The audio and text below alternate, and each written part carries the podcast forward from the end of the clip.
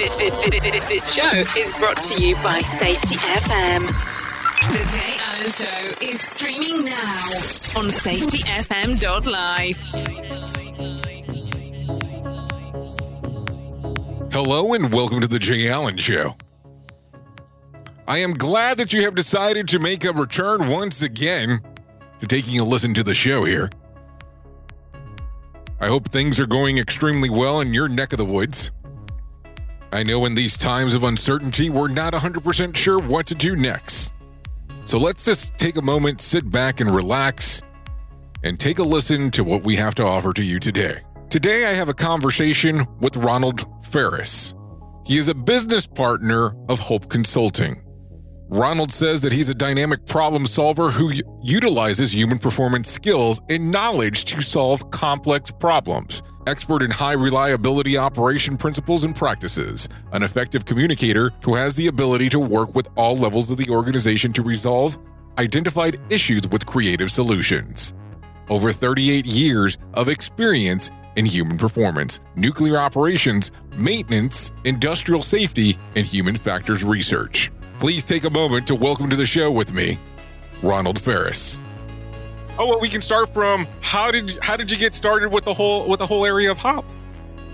Okay. Um, well, um, I spent most of my uh, 1980s in the United States Navy nuclear program, and uh, with that, I of course was introduced with uh, uh the formality and rigor that comes with running a nuclear uh, propulsion system on an aircraft carrier and training folks for the last three years that I was in. And when I got out, I went to work for Argonne National Laboratory as a research reactor operator at a uh, fast sodium reactor, which is similar to what Bill Gates is building in China right now. It's an interesting design. And uh, eventually that reactor was uh, shut down. And I went into safety. I've been working on uh, my first degree program, which was uh, waste management. And uh, the introduction to safety was interesting. I spent a, a, few years doing that. And uh, Argonne National Lab was um, rolled into what is now the Idaho National Laboratory, the largest nuclear research lab in the world. And uh, as part of that rollout, um, I was the person uh, chosen to help support the training for human performance and uh, our observation program. So I worked with a gentleman named Shane Bush. Uh, you may know him. I'm not sure if you do. Shane's been around. I do. Yeah, Shane's been around quite a while, and I mentored under him, and um, ended up training and putting in place training for uh, folks everywhere from um, you know the security force clear up to our PhD scientists, and working with folks across the lab to roll that program out. We trained approximately 5,500 people. Uh, took quite a while, as you can imagine. Uh, but I helped lead that effort. And then eventually we set up a human performance organization. Um, I was the first person they hired, then eventually became uh, the manager of that group. Spent a few years doing that. Picked up my master's degree uh, in industrial safety, and uh, I was asked if I was interested in going over to human factors research. And uh, I thought, you know, I haven't done that yet. So uh, that was an interesting endeavor. I spent about eight years uh, doing research. Uh, most of that work was with uh, helping our current fleet of commercial nuclear power plants extend their life so that they could go from, let's say, 25 years to 50 to 75, maybe even 100 years. And one of the areas that I was tasked with is how to address human performance with modern technology. Wrote quite a few papers, did some interesting research uh, down at uh, Duke Energy at the Catawba Nuclear Station. Uh, had a lot of folks from the Nuclear Energy Institute there, um, uh, the folks from the Institute of Nuclear Power Operations. And then uh, I went on to do another project to improve performance with um, outage management in commercial nuclear power plants, which uh, their big issue at the time I was supporting that effort was dealing with what we call emergent issues. Uh, and the uh, work I was doing was in support of standing up some software to capture that data and the performance of uh, the control room operators to evaluate how they did under various scenarios and to actually collect actual uh, human failure rates. Uh, nobody had been doing that. Most of that work uh, associated with HRA had been uh, pretty much what we call expert based and fairly conservative. And that database is still in use today. Um, I, it was the last project I was working on. I was actually in Taiwan, training all the nuclear trainers at their four nuclear uh, power plant sites. Uh, very interesting work. Spent about two weeks over there doing that.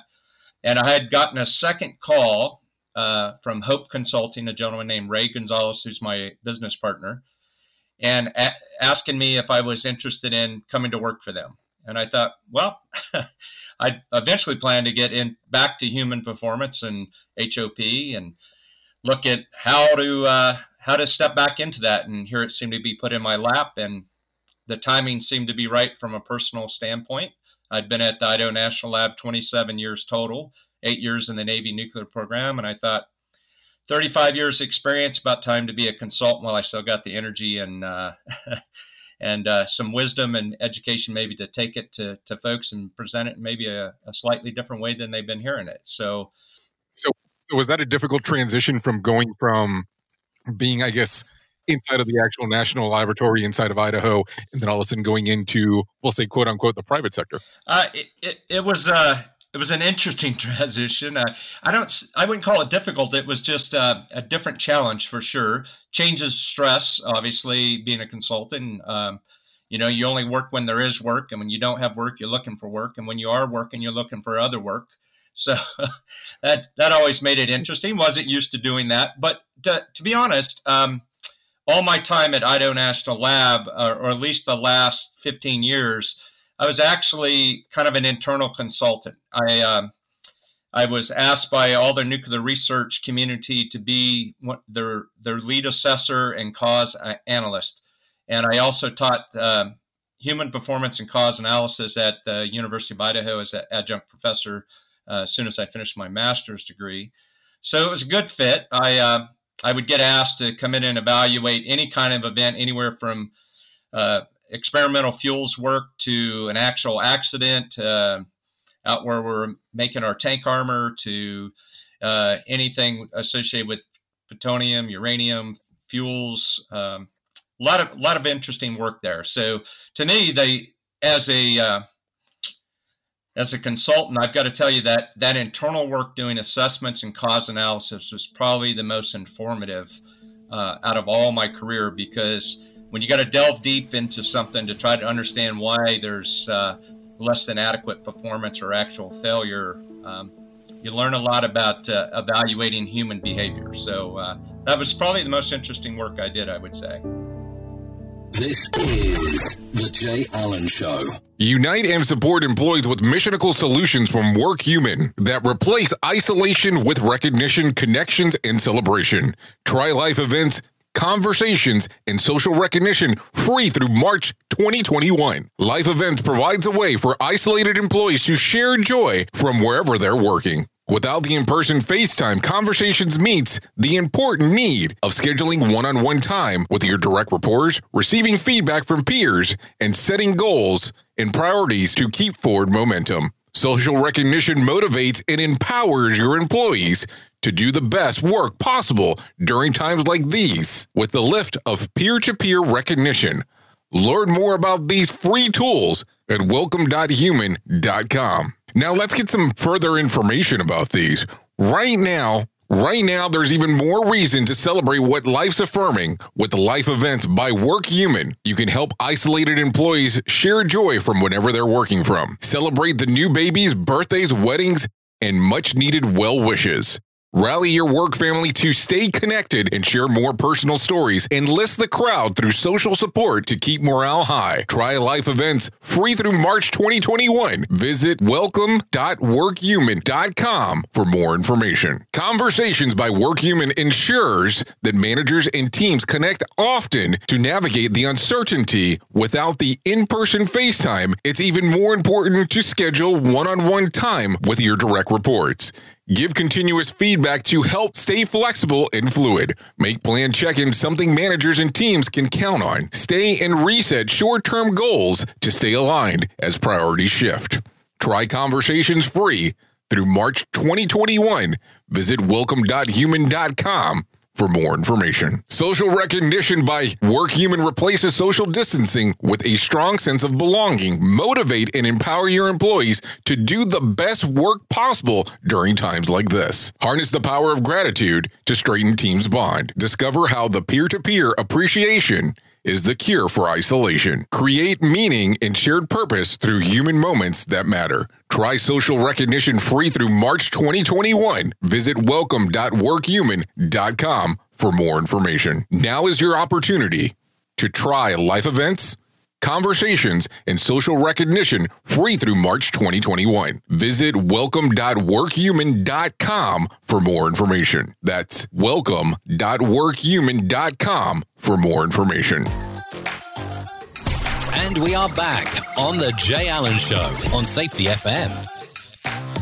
So let me ask the question right there. Because so then you said the gentleman's name was Ray Gonzalez. That's what correct. was the uh, what was the appeal of all of a sudden for you to jump over? I know that you said you wanted to go back, but why did you decide to? Why was this the correct choice for you at the time?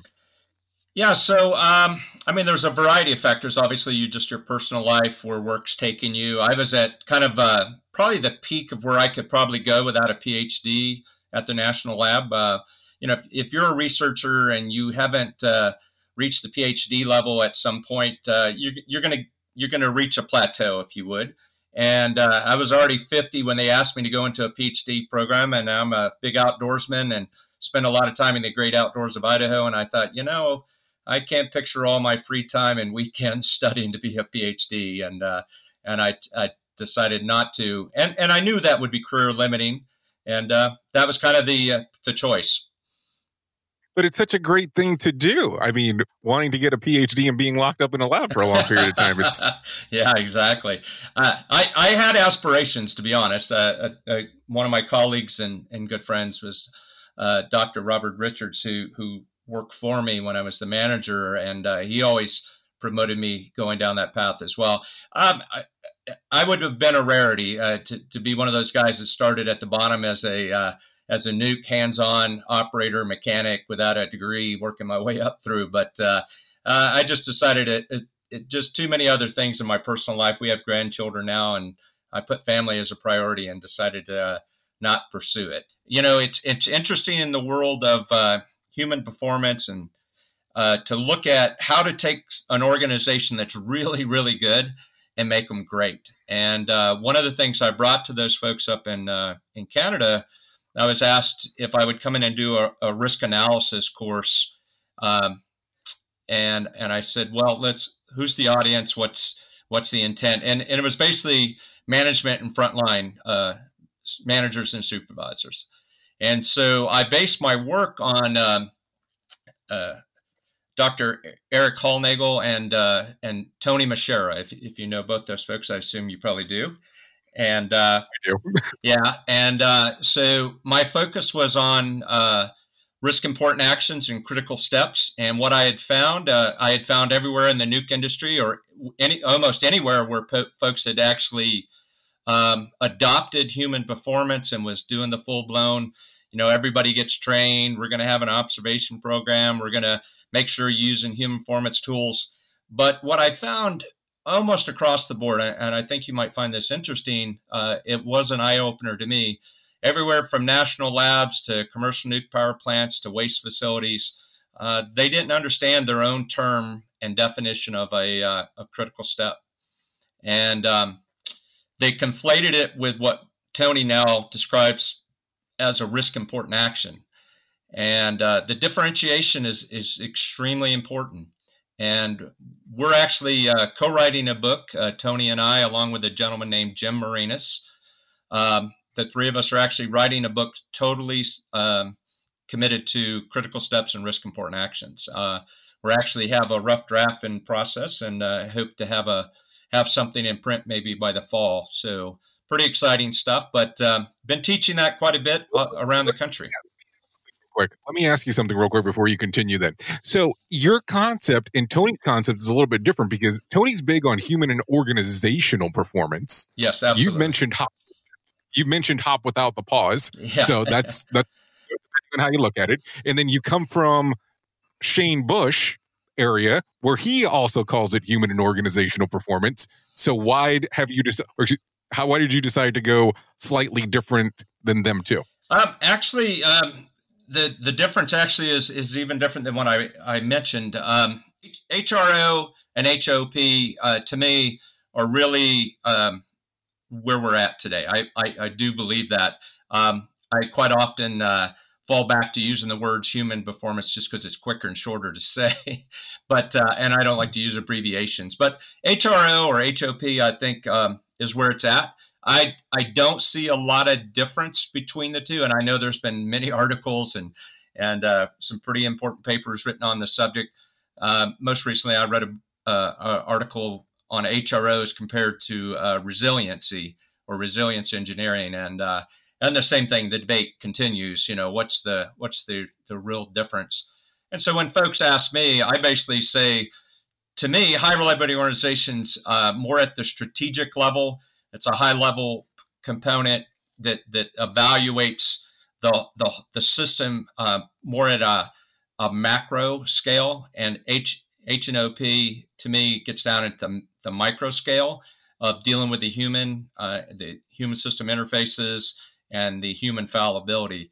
Um, I think they're a good marriage, and uh, I, I, don't necessarily always uh, like to argue the uh, the differences, but uh, fundamentally, I, I, think they work hand in glove uh, to bring both a strategic and tactical approach to addressing uh, performance in high risk, high consequence work environments. So let me ask a, a, strange question here. So you referenced that you you moved on to go into to Hope Consulting, and so does the Hope stand for something in particular? Because it's almost like hop with an E. so that's why. I, oh yeah, well it's uh, human and organizational performance improvement, or um, oh shoot, I apologize, and, and I'm. but anyways, that's that's basically so it's it's HOP H and O P. It's uh it's just okay. that they were looking for an abbreviation. I'm quite sure when Ray stood up the company to say, "Hey, you know, what's the uh, what's what what should this say?" You know, and so uh, H H O P E basically is H and O P. Um, just a, a good abbreviation for the company.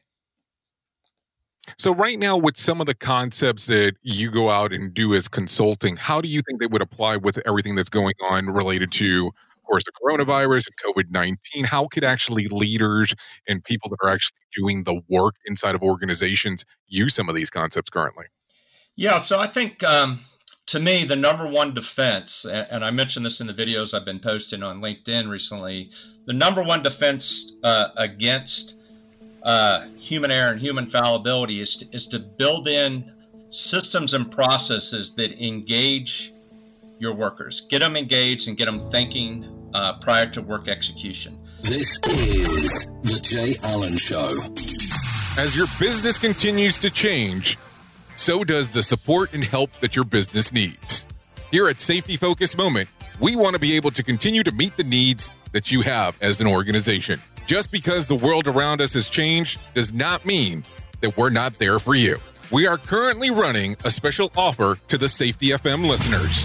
All speaking engagements cross industry workshops, transportation and logistics workshops, and audio services, including commercials such as this one, are available at a special price of 50% off. If you go to safetyfocusmoment.com, that's safetyfocusmoment.com, and use code VIRTUAL, V I R T U A L. That's virtual, V I R T U A L you'll get 50% off your order. Please be aware that Safety Focus Moment is here for you, meeting all of your business needs during this unique time in the world.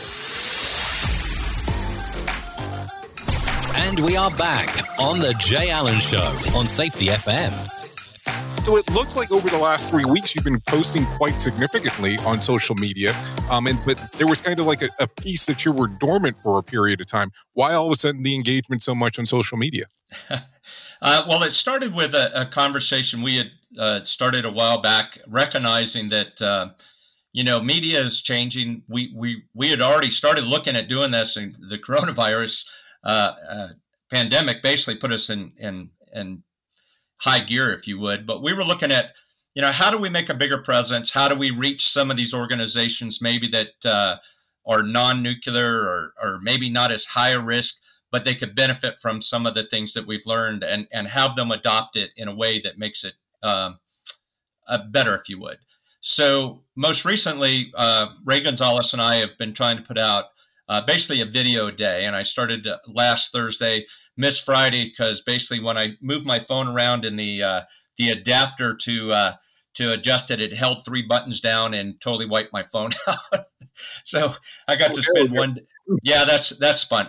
And so I said, you know what? If I'm going to get a new phone, I'm going to get the latest, greatest technology. It's a, it's the latest uh, Android phone, anyways, the best camera on the market. And it's uh, hopefully creating some better quality videos than uh, my very first one. So I kind of stepped back, redid one that I had shot, and uh, we're trying to get better at them. Uh, one of the things we really hope folks will do is let us know what they're interested in. Uh, now, let me ask a question real quick. I know that you were scheduled to actually speak at the 2020 Hop Summit. and This has now been rescheduled. It looks like they're shooting for the beginning of next year.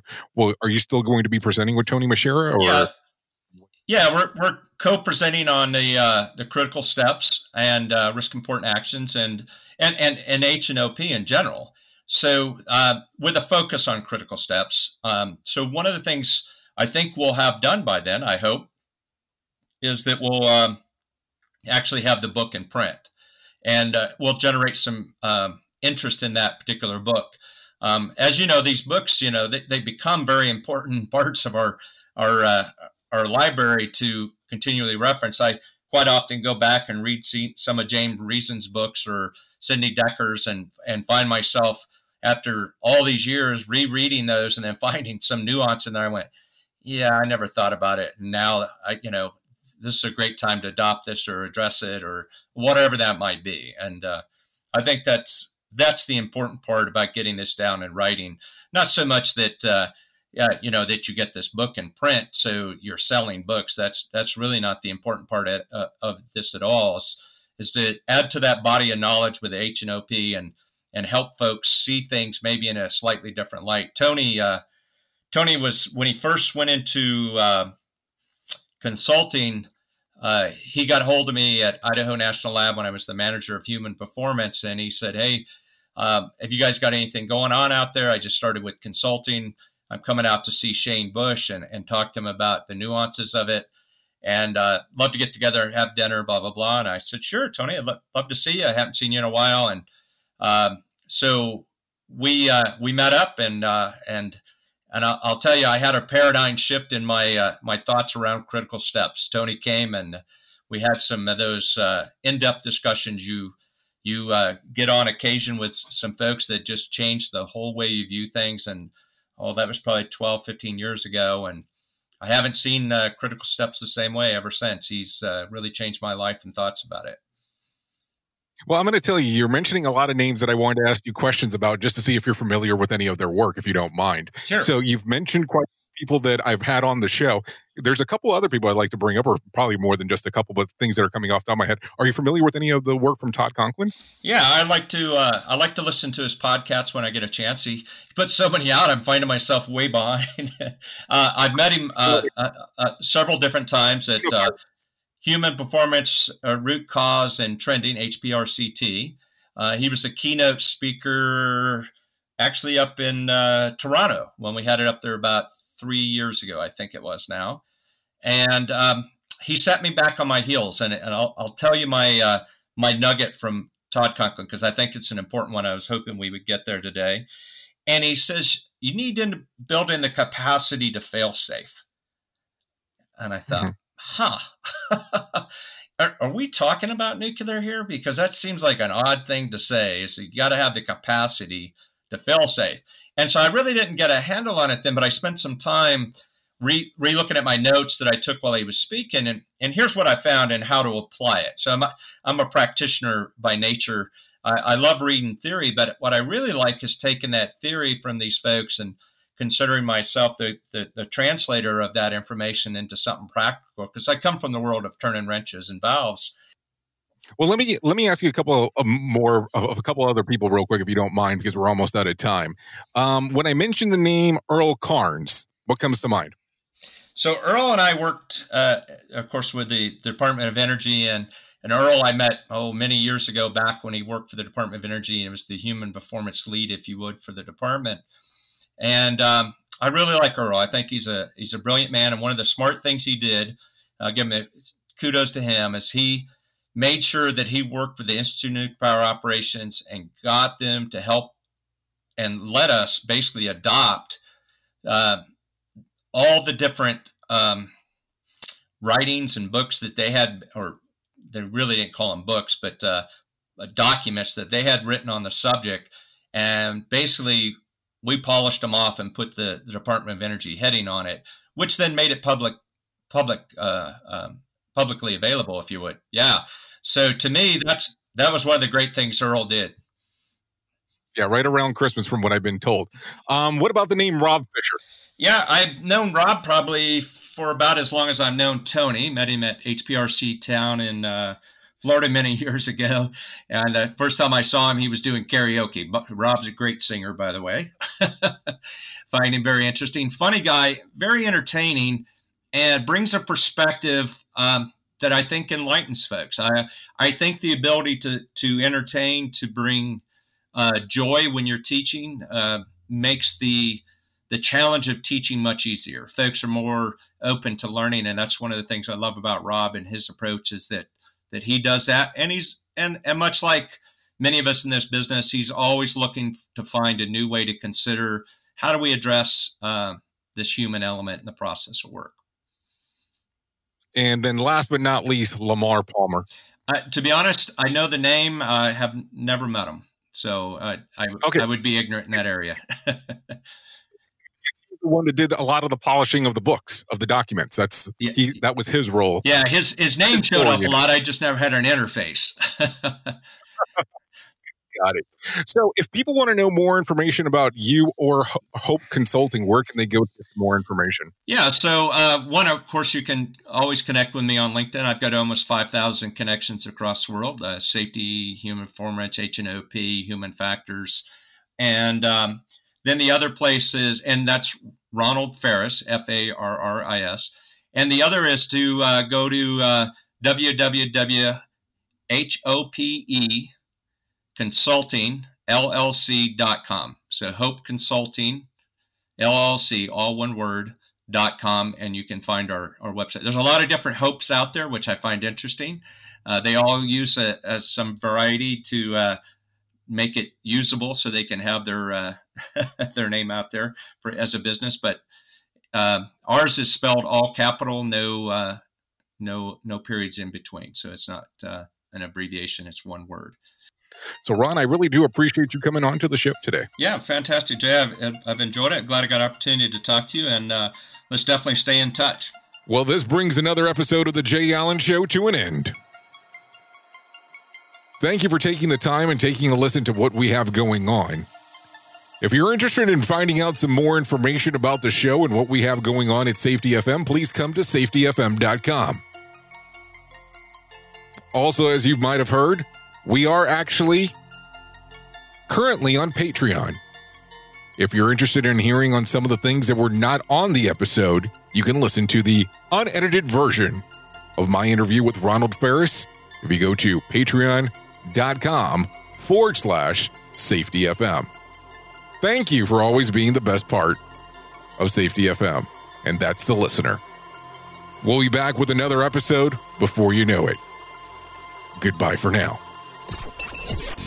The views and opinions expressed on this podcast are those of the host and its guest and do not necessarily reflect the official policy or position of the company. Examples of analysis discussed within this podcast are only examples. They should not be utilized in the real world as the only solution available, as they are based only on very limited and dated open source information. Assumptions made within this analysis are not reflective of the position of the company. No part of this podcast may be reproduced, stored in a retrieval system, or transmitted in any any form or by any means, mechanical, electronic, recording, or otherwise, without prior written permission of the creator of the podcast, Jay Allen.